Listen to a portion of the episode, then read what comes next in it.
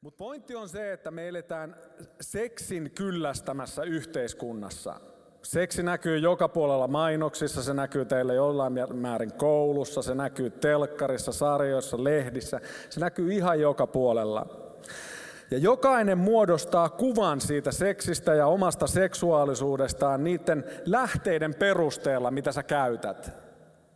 Paras lähde on Jumalan sana ja se, mitä Jumala opettaa siitä.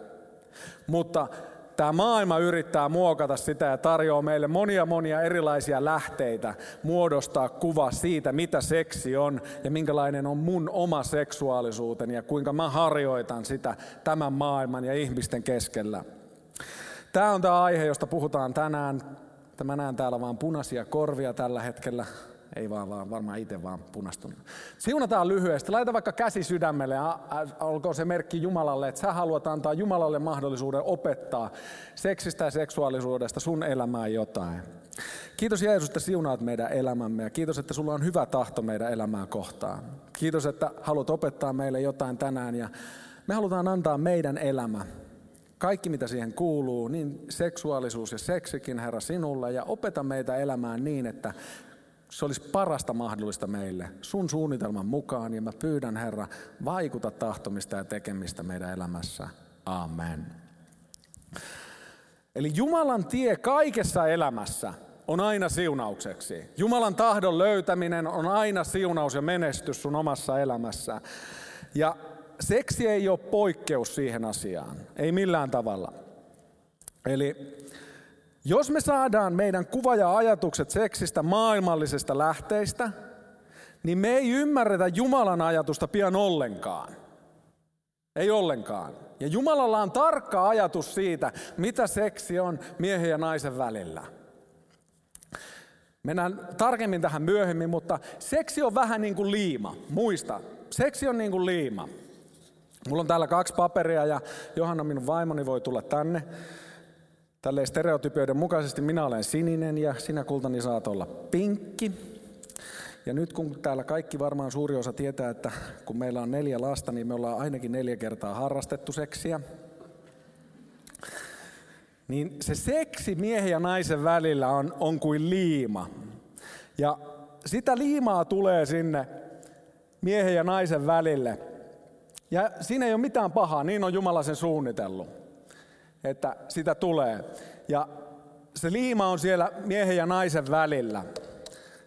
Joka kerta, kun sä harrastat seksiä, olit sitten naimisissa tai ei, niin seksi miehen ja naisen välillä on kuin liima ja se jää sinne teidän välille.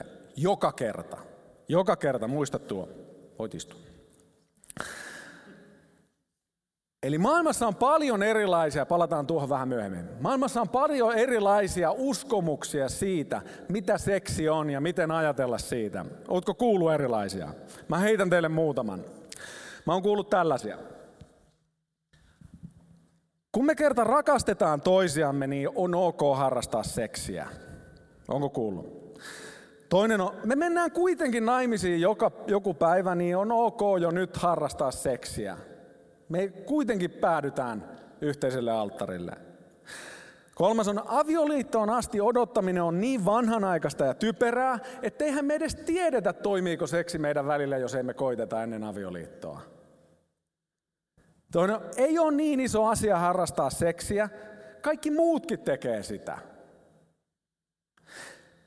Jumalan rajat vie kaiken hauskan mun elämästä.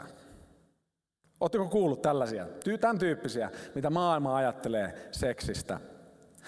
Tärkeää meille on ymmärtää Jumalan ajatus ja tarkoitus seksille. Miksi? Koska hän keksi sen. Hän keksi sen. Ja ymmärtää, miksi sille, annetut, miksi sille on annettu rajat. Ensimmäinen pointti tänä iltana. Jumala ei ole seksiä vastaan. Tuleeko shokkina? Jumala ei ole seksiä vastaan. Meillä on liian usein kuva Jumalasta sellainen, sellainen suurena seksin vastustajana. Väistykää, älkää löytäkö sen iloja. Vaan Et me, me kuvitellaan, että Jumala luulee tai ajattelee, että hän ei halua, että kukaan harrastaa seksiä ja toivoo, että toivottavasti ne ei koskaan tajua, kuinka niiden ruumiit toimii. Ei. Se ei voisi olla kauempana totuudesta. Tiedätkö, Jumala on seksin puolella. Toivottavasti tästä ei kukaan ota mitään pätkiä ja laita YouTube. Mutta Jumala on seksin puolella. Hän keksi sen ja antoi lahjana meille. Kaikille ihmisille, kaikille luoduille.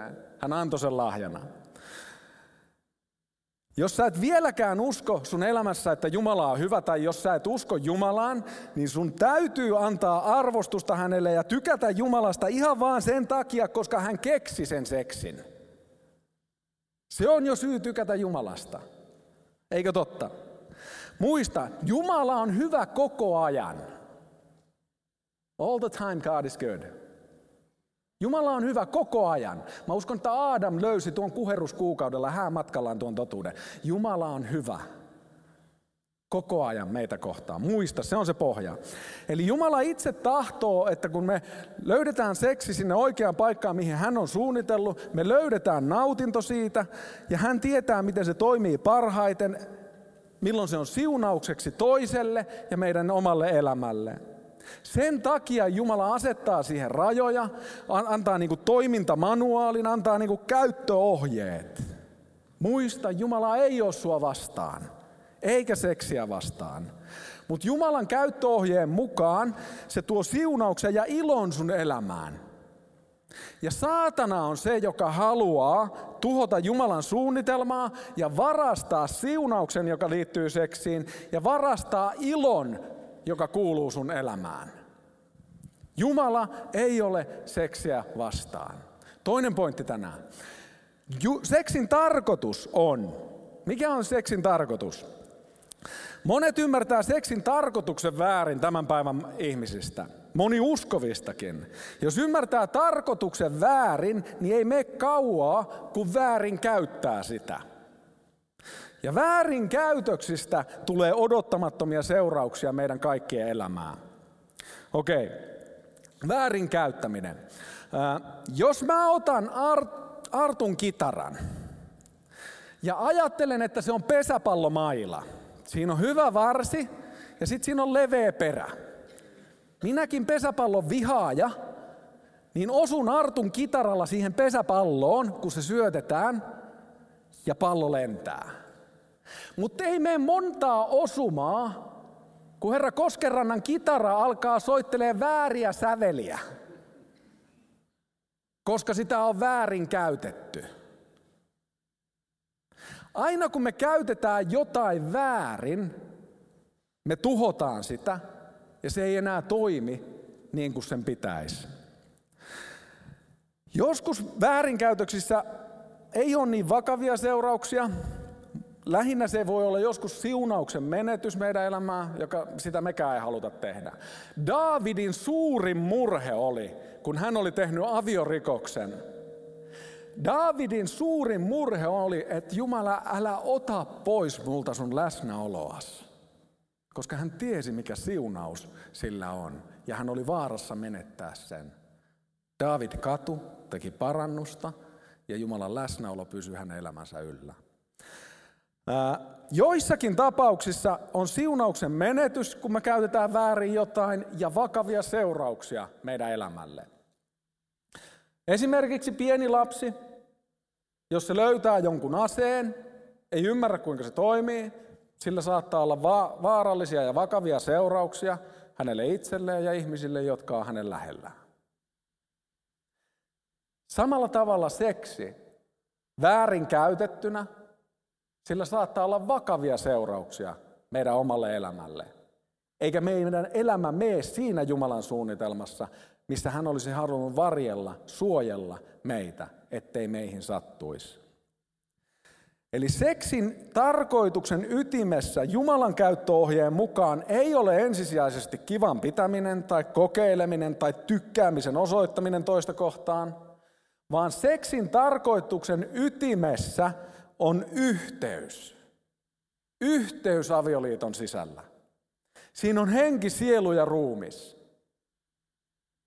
Kahden ihmisen välillä, joista on tullut yksi, niin kuin Raamattu opettaa. Ja se jaetaan vaan aviopuolison kanssa. Sitä ei ole tarkoitettu jaettavaksi usean ihmisen kanssa sun elämän varrella. Ja monet tekee sen ja rikkoo sisintään. Kolmas pointti. Seksin merkitys on ylikorostunut tässä yhteiskunnassa. Muista, että sua yritetään aivopestä. Minä tässä tänä iltana, mutta sitten maailma huomenna tuolla, tuolla kaikella medialla. Sulla ei ole omia arvoja. Älä huijaa. Sun maa arvot tulee jostakin, joko Jumalan sanasta tai sitten ne tulee maailmasta. Sä itse valitset, minkälaisen arvomaailman, jotka ohjaa sun valintoja, sä rakennat omaan elämään. Ja tämä seksi on yksi suurimpia saatanan aseita, millä hän yrittää tuhota jokaisen ihmisen elämää. Saatana on sellainen.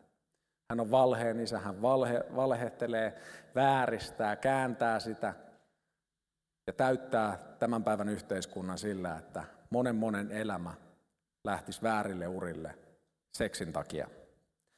Eli seksin merkitys on ylikorostunut tämän päivän yhteiskunnassa.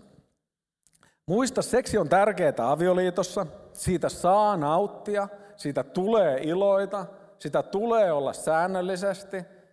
Raamattukin puhuu siitä. Älkää vetäytykö pois toistenne yhteydestä, puhuu miehelle ja naiselle, jotka on avioliitossa. Ää, miksi? Koska se rakentaa yhteyttä miehen ja naisen välillä. Se suojelee miestä ja naista avioliitosta tämän päivän maailman keskellä. Jumala tietää sen ja näkee sen. Mutta yhteiskunnassa, missä me eletään tänä päivä, päivänä, seksi on nostettu lähes yliluonnolliseen asemaan, Jumalan asemaan. Monet ajattelee, että, että seksi on 90 prosenttia parisuhteesta, mutta se ei ole. Miehet, jotka menee naimisiin, niin ajattelee, että, että no nyt se on kaksi tuntia päivässä syödään, kuusi tuntia nukutaan ja 16 tuntia. Meillä sitten ei. Avioliitto on 90 prosenttisesti ystävyyttä. Ystävyyttä. Jos et sä osaa olla ystävä sun tyttöystävän kanssa, ei kannata suunnitella avioliittoa. Jotkut ajattelee vaan, että ei tarvi olla kuin hirveän kuuma pakkaus, kyllä me sitten. Ei. Tiedätkö, että mikään kuuma pakkaus, ulkoinen olemus, loistava seksi ei pidä ketään yhdessä 50 vuotta. Ei ketään. Ystävyys pitää. Ystävyys pitää. Muista, parisuhde on aina pohjauduttava ystävyydelle. Silloin se kantaa läpi elämän. Silloin sä opit nauttimaan elämästä. Ystävyydessä opitaan myös seksikin sillä tavalla, kuten Jumala on sen tarkoittanut. Mun ruumiini toisen ilona. Ja saadaan kokea yhteyttä toinen toistemme kanssa tai aviopuolison kanssa. Eli ei riitä palvoa vaan toisen ruumista. Ei se vie sua pitkälle. Tiedätkö, että sellaiset six-packit vaihtuu tällaiseksi one-packeiksi? Johanna on joskus nähnyt sellaisen, se on vaan vaihtunut. 15 vuotta jotain tapahtui. Jotain tapahtui. Elämä menee eteenpäin. Se ottaa uusia muoto, muotoja ja tulee lapsia ja kuntosalit jää. Ystävyys on se, joka pysyy. Ystävyys on se, joka... Eli älä anna yhteiskunnan seksin korostamisen ohjata sun elämänvalintoja. Älä anna sitä tehdä edes nuorena. Mä annoin tehdä ja tein hallaa omalle elämälleni. Monia haavoja olisi voinut välttää, jos joku olisi puhunut mulle näin suoraan. Mutta silloin ei puhuttu. Silloin hävettiin. Tai mä tiedä, ehkä joku puhuu, mutta mä en kuunnellut. Mutta jos sä haluat suojella ja varjella sun elämää, varmista, että sun arvot, jotka ohjaa sun valintoja, tulee Jumalan sanasta. Eli seksin tarkoitus on Jumalan käsikirjasta otettuna. Esimerkiksi se on lisääntymistä, Lisääntykää ja täyttäkää maa. Siksi meillä on Johannan kanssa neljä lasta, koska kahdella olisi ikään kuin vasta korvattu itsemme. Nyt me ollaan lisäännytty. Ää, seksin tarkoitus Jumalan käsikirjasta on myös nautinto. Hän on tarkoittanut, että se on mahtava juttu, että siinä mies ja nainen saa nauttia. Sen tarkoitus on yhteys miehen ja naisen välillä, ja se on myös suoja tämän maailman keskellä. Mutta se yksi merkitys, minkä mä haluan vielä nostaa teille, on se, että seksi on myös liitto. Seksi on liitto. Ja sen ymmärtäminen, mitä Jumala on asettanut avioliittoon ja sen avioliiton sisälle seksin, on vertauskuva siitä liitosta, joka meillä on Jumalan kanssa. Siksi seksi ei ole ihan mikä tahansa juttu.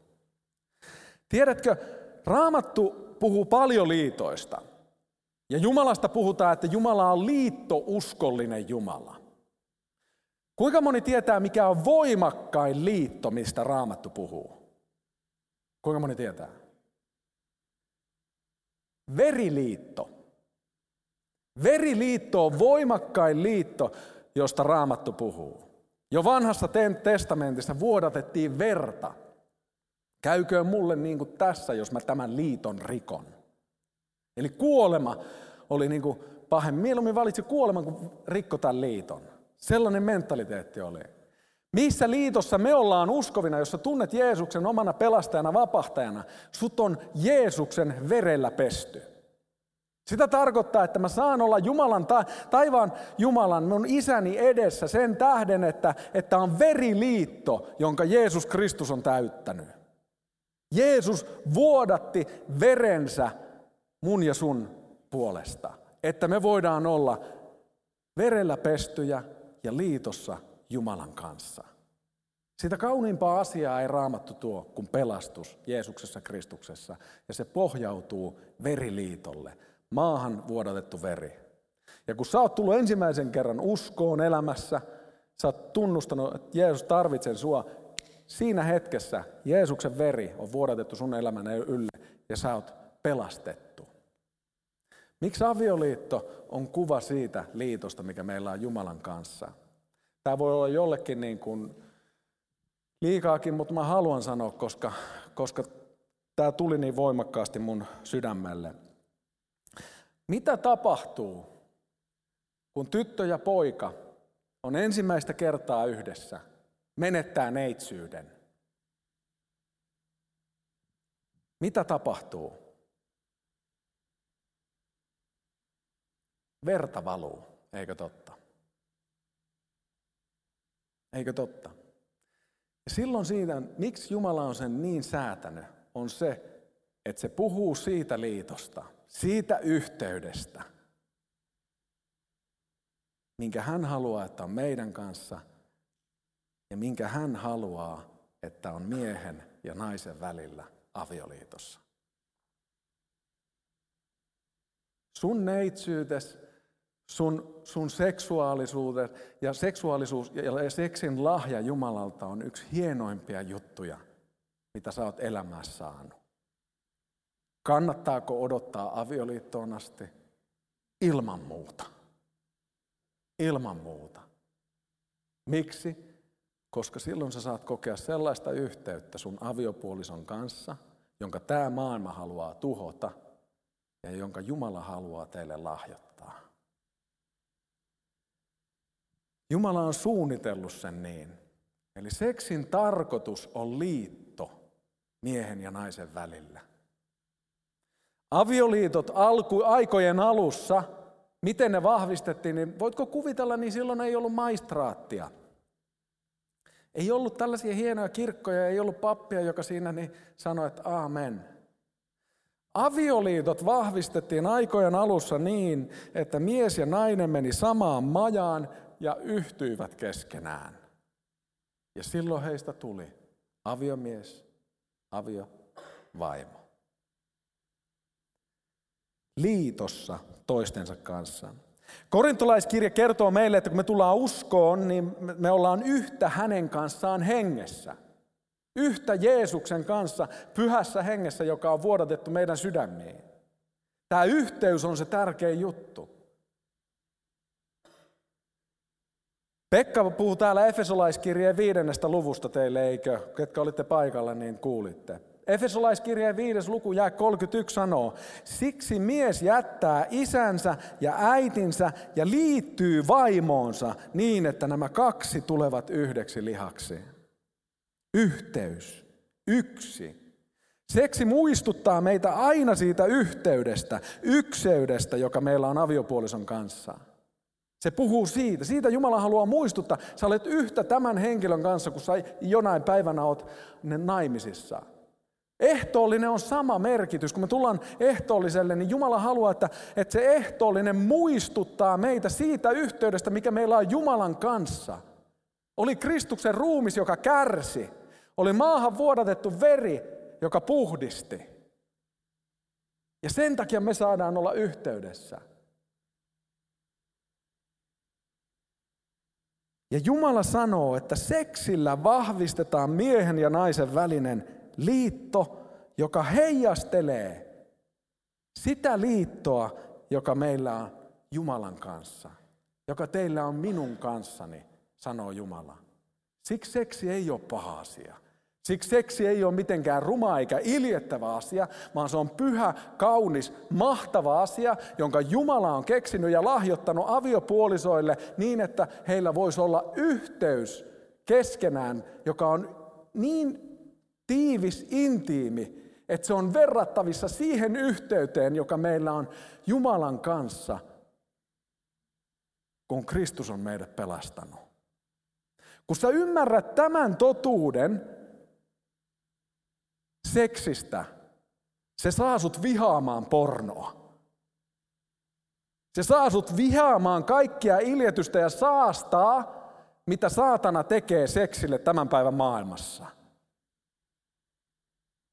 Se, mitä maailma tuottaa seksistä ja antaa siitä kuvan, niin se ei voi olla kauempana totuudesta, miten Jumala on sen luonut ja tarkoittanut miehen ja naisen välille.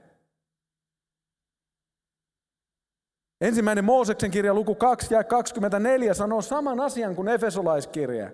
Siksi mies jättää isänsä ja äitinsä ja liittyy vaimoonsa niin, että he tulevat yhdeksi lihaksi. Tiedätkö, että paras sana kääntää tuo liittyy on liima. On liima. Liimataan yhteen. Mä luulen, että varmaankaan romanttisista syistä niin raamatun kirjoittaja ei halunnut käyttää sitä sanaa. Ei kuulosta mitenkään romanttiselta. Sun täytyy jättää perheesi ja sut liimataan vaimoosi loppuja iäksi. Sut liimataan. Johanna, otatko sen paperi? Haluatko repiä ne erilleen?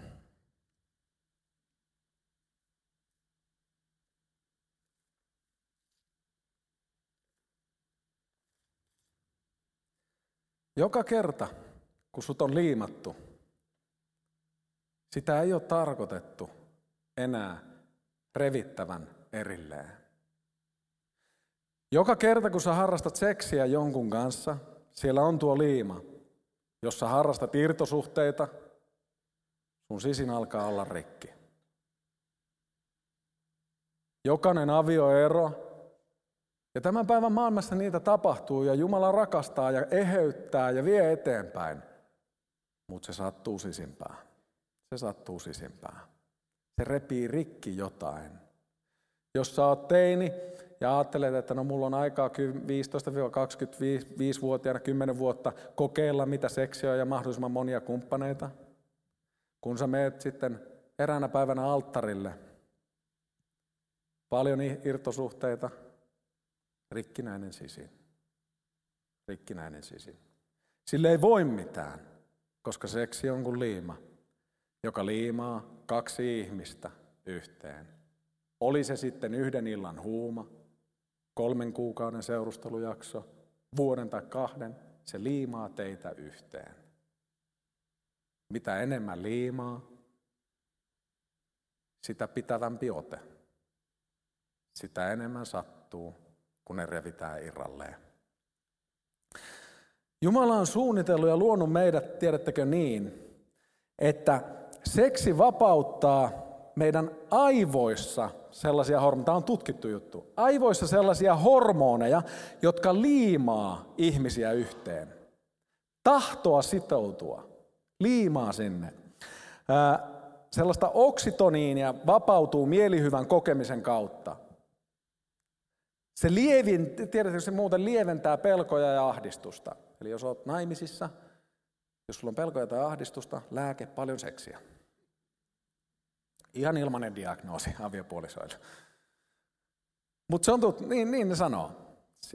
Tiedättekö, että samaa oksitosiinia, mitä vapautuu, kun mies ja nainen harrastaa seksiä siellä aivoissa, samaa oksitoniinia, oksitosiinia vapautuu silloin, kun äiti imettää vastasyntynyttä.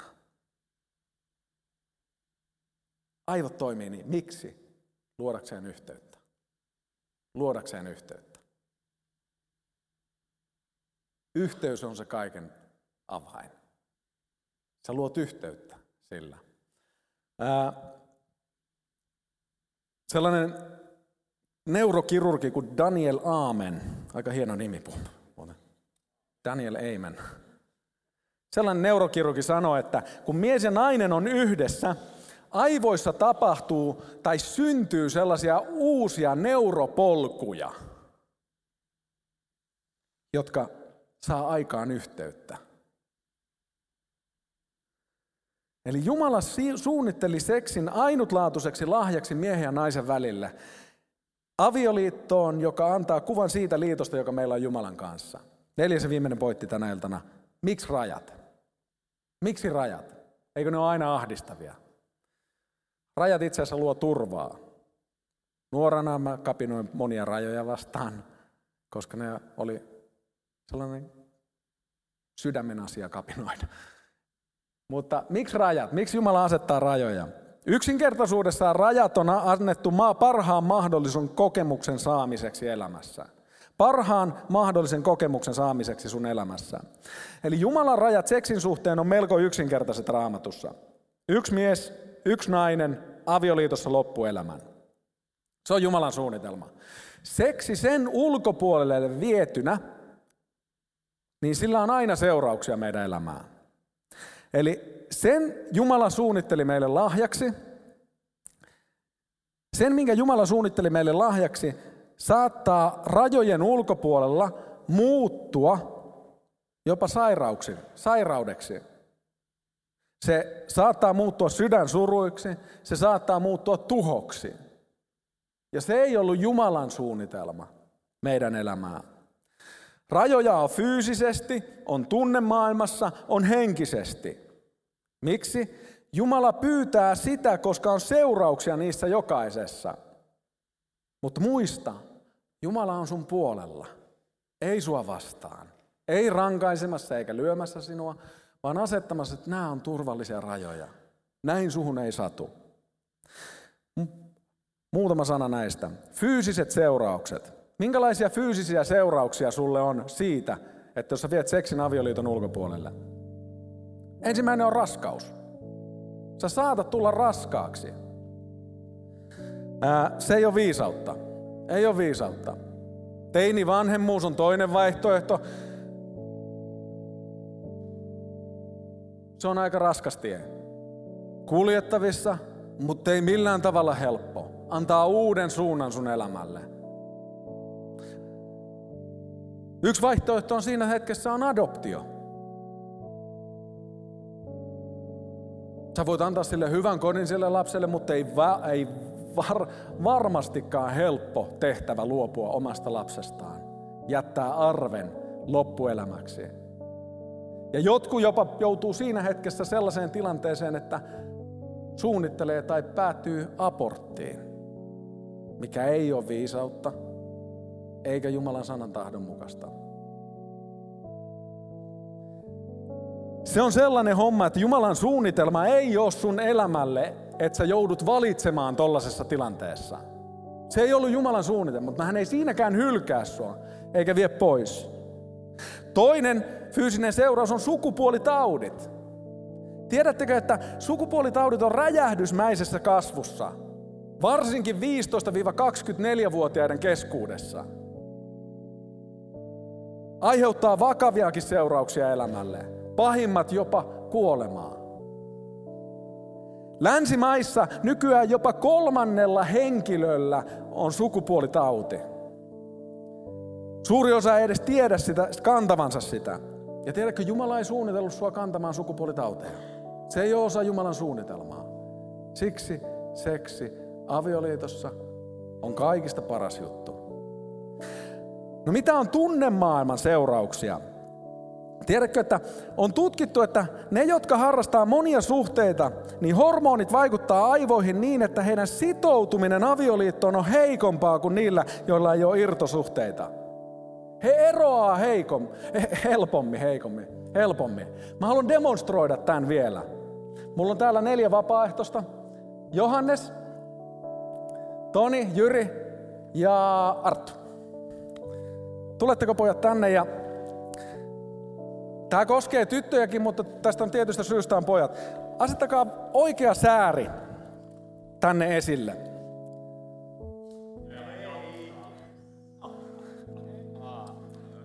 Mä halusin ottaa 30 senttisen palan, mutta jo, jo, Johanna antoi mulle. Johannes, Johannes.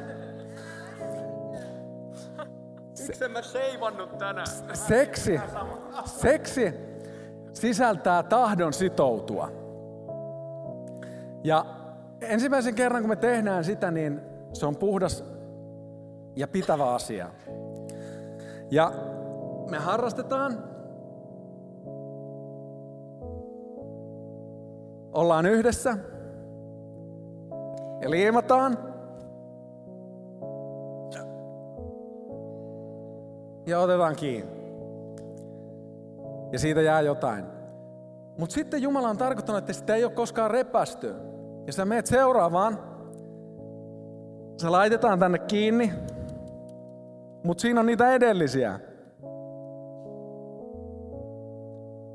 Se ei pidä läheskään enää niin paljon. Kolmannelle otetaan kiinni, painellaan monta kertaa, vedetään. Se ei enää pidä. Mitä useampia seksikumppaneita, sitä vähemmän sulla on halua enää sitoutua. Ja se on tunnemaailma vaurio. Halusit sä sitoutua tai et? Jos sulla on useita seksikumppaneita, sun tahto sitoutua ei ole enää niin suuri kuin Jumala on suunnitellut. Siksi sä tarvit Jumalan eheytystä sun sydämeen, sun tunnemaailmaa. Ja Jumala voi tehdä sen, mutta jos et sä tiedä, mitä se vaikuttaa, niin kun sä oot siellä alttarilla, niin ne kaikki menneet seksikokemukset ja seksisuhteet vaikuttaa siihen sun tahtoon sitoutua siihen avioliittoon. Siksi me tarvitaan Jeesusta. Kiitos. Arttu, sä olit kaikista urheen. Saat muistoksi poikien karvat. Eli seksi on aina tunnemaailman side toisen henkilön kanssa, halus sitä tai ei. Ei koskaan ainoastaan pikkukiva fyysinen hetki, vaan aina henki, sielu ja ruumis. Hengellisen elämän seuraukset, meidän elämä on se, ihan pian lopetetaan, että syntyy sielun siteitä, kun seksi viedään avioliiton ulkopuolelle. Liittoja monien kanssa, liitossa vähän kaikkien kanssa. Ja ongelma siinä on, että uskollisuus muodostuu vieraaksi käsitteeksi meillä. Uskollisuus meidän suhteessa Jumalaan, uskollisuus meidän suhteessa meidän puolisoon. Ja uskollisuuden puuttuminen on vakava ongelma meidän hengellisen elämän kasvussa. Muista, Jumala on lunastaja, voimallinen auttamaan meitä hengellisesti, olemaan uskollinen armonsa avulla. Oli sun tilanne tänä päivänä mikä tahansa, Tiedä, että Jumala tahtoo sua auttaa. Seurustelu on mahtavaa. Ihastuminen on yksi parhaita tunteita maailmassa, eikö totta? On mahtavaa ihastua. Se on niin mahtavaa, että sekin on Jumalan lahja sulle. Nauttikaa niistä teidän elämässä. Muista, Filippiläiskirje 2.13 sanoo, Jumala saa teissä aikaan sen, että tahdotte tehdä ja myös teette niin kuin on hänen hyvä tarkoituksensa.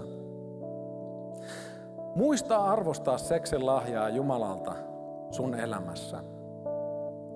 Älä anna kenenkään talloa sitä lahjaa. Se on kallisarvoinen. Ja tee viisaita valintoja Jumalan armon avulla sun elämässä. Johanna, tuutko sanomaan yhden pienen lyhyen ajatuksen, mikä sulla oli, ja johdata meidät sitten rukoukseen. Mä oikeastaan koin vahvasti jo ennen, ennen tätä tilaisuutta ja kotona kun rukoiltiin, niin mä halusin vielä vahvistaa sitä ajatusta mun ehkä omankin kokemuksen kautta, mitä mä tiesin, että Jaskakin tulee jakamaan vähän niitä ehkä vaurioitakin, mitä, mitä saattaa tapahtua ja tulla just tunneelämän alueella. Ja mä en ihan tarkkaan tiedä, mitä te olette täällä kahtena edellisenä kertana puhunut niistä eroavaisuuksista tyttöjen ja poikien välillä ja, ja kuinka, kuinka koetaan ehkä niistä tämmöisiä tavallaan siteitä ja kahleista, mitä ne vaikuttaa ja, ja kuinka voimakkaasti naiset ja miehet niin kuin tavallaan voi kokea eri alueilla voimakkaammin. Niin, niin kun me tiedetään, että miehet on tämmöisiä visuaalisia, että niihin enemmän vaikuttaa se, mitä näkee, mutta naisiin taas niin kuin tunnealueella, kuinka voimakkaasti vaikuttaa ehkä ne asiat, mitä sä oot kokenut ja elämässä nähnyt. Ja myös ne, miten sä oot elänyt sun elämää ja oikeastaan ihan lyhyesti, mä en mitään valtavaa todistusta tässä rupea mun omasta elämästä, mutta se ajatus niin kuin ihmissuhteista yleensä, että me tullaan, niin kuin me ollaan joskus Jaskan kanssa käytetty tällaista ajatusta, että me tullaan meidän reppujen kanssa siihen parisuhteeseen ja se, mitä sä oot kokenut, niin kuin ihan sun omat kokemukset, mutta myös ne sun lapsuuden ja sellaiset asiat, ehkä traumat, mutta ne ilot ja surut, kaikki mitä sä tuot siihen parisuhteeseen ja ihmissuhteisiin yleensä, niin sulla on se oma reppu mukana ja ihan siis tällainenkin asia, mitä mä koin, että kun mä mietin meidän niin kuin yhteistä elämää. Me ollaan nyt 18 vuotta tunnettu, 16 vuotta oltu naimisissa.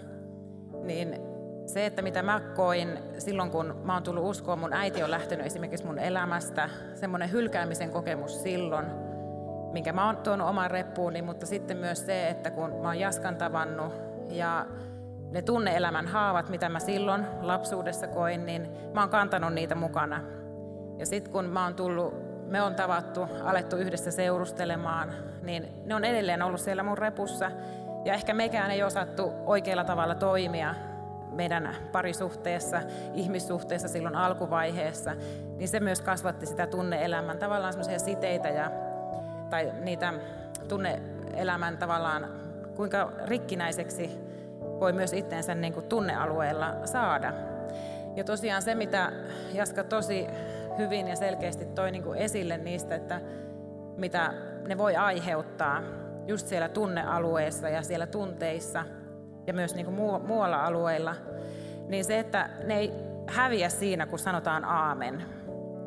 Ja se, että sä voit kuvitella, että no okei, okay, hyvä, että tämä on sillä selvä ja me aletaan elää meidän mahtavaa avioliittoa yhdessä, mutta ei, vaan se yhteinen elämä jatkuu ja vaikka sä olisit niitä virheitä tehnyt tosiaan sen sun puolison kanssa, mikä on sun nykyinen puoliso, niin silti se on se taakka, mitä sä kannat ja tavallaan voi aiheuttaa ja ainakin omien tunneelämän kokemusten kautta voin sanoa, että aiheuttaa myös haasteita siinä avioliitossa.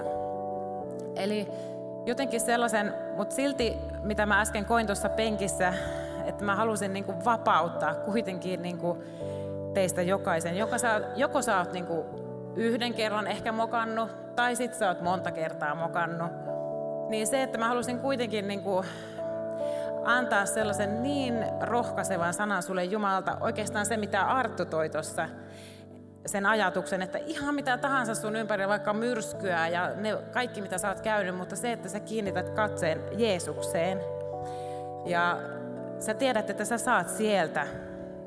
Sä, sä oot armahdettu, sä oot vapautettu, sä, se, kaikki se synti tai taakka, mitä sä oot kenties kantanut tämän asian kanssa, niin mä haluan kuitenkin vapauttaa sut siitä Että sulla on aina uusi mahdollisuus ja aina uusi tavallaan mahdollisuus kääntää se uusi sivu ja antaa Jeesuksen tehdä työtä. Että sä kiinnität katseen Jeesukseen ja päätät vaan, että mä haluan jatkaa, mä haluan tehdä parannusta, mä haluan, että tämä homma toimii.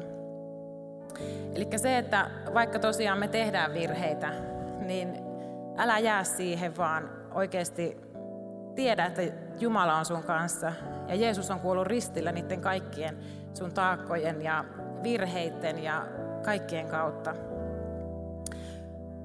rukoillaan tähän. Mä haluan siunata teitä teidän jokaisen elämäntilanteessa ja niiden haasteidenkin kanssa. Mä tiedän, me ollaan oltu siellä ja haluan rukoilla ja siunata teitä. Kiitos Jeesus, että me saadaan yhdessä, Herra, olla sun kasvojen edessä. Sä näet ihan jokaisen elämäntilanteen. Sä näet ihan jokaisen tytön, pojan, nuoren haasteet myös näissä parisuhde-, ihmissuhdeasioissa, Herra. Mä haluan tulla sun kasvojen eteen niin, että jokainen saa tietää, Herra, on arvokas, on hyväksytty, rakastettu. Ihan kaikista, kaikistakin virheistä huolimatta, Herra. Sä haluat antaa meille aina uuden mahdollisuuden, Herra. Sä oot läsnä ihan joka tilanteessa, Herra. Kiitos siitä, että sä oot todella luonut ihmissuhteet, läheisyyden, rakkauden, seksin, kaiken sen, mikä luo yhteyttä ja on yhä vaan tärkeämpää ihmissuhteissa ja toisen ihmisen kanssa, Herra. Kiitos siitä, että sä tulet tekemään jotain tänä iltana, me ollaan jokainen saatu jotain meidän omaa elämään, niin että me voidaan tietää, Herra, että me halutaan olla aina vaan lähempänä Jeesus sinua. Kiitos Isä, että mitä sä tulet tekemään tänä iltana, Herra.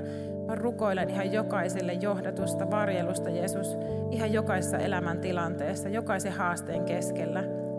Ja kiitos niistä iloista, mitä me saadaan, iloita ja riemuita meidän ihmissuhteissa, siinä seurusteluvaiheessa ja erityisesti avioliitossa, Herra. Kiitos, että annat viisautta ihan jokaiselle. Kiitos Jeesus.